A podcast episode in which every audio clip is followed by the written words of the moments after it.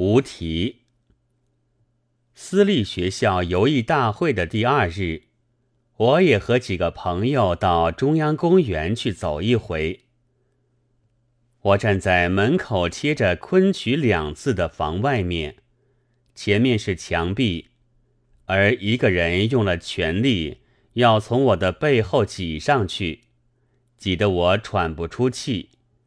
他似乎以为我是一个没有实质的灵魂了。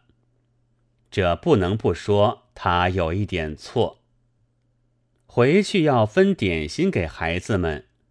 我于是乎到一个制糖公司里去买东西，买的是黄梅猪骨绿三文治。这是盒子上写着的名字，很有些神秘气味了。然而不的，用英文不过是巧克力杏仁夹心面包。我买定了八盒这。黄梅猪骨绿三文治，付过钱，将它们装入衣袋里。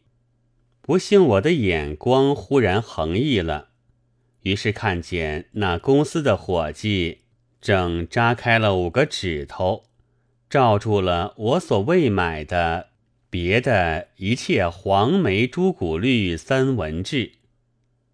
这明明是给我的一个侮辱。然而。其实，我可不应该以为这是一个侮辱，因为我不能保证他如不罩住，也可以在纷乱中永远不被偷，也不能证明我绝不是一个偷儿，也不能自己保证我在过去、现在以至未来绝没有偷窃的事。但我在那时不高兴了。装出虚伪的笑容，拍着这伙计的肩头说：“不必的，我绝不至于多拿一个。”他说：“哪里哪里。”赶紧撤回手去。于是惭愧了，这很出我意外。我预料他一定要抢辩，于是我也惭愧了。这种惭愧。往往成为我的怀疑人类的头上的一滴冷水，这与我是有损的。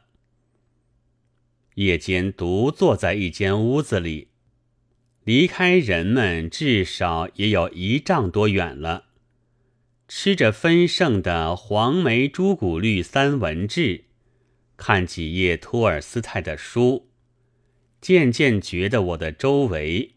又远远的包着人类的希望。四月十二日。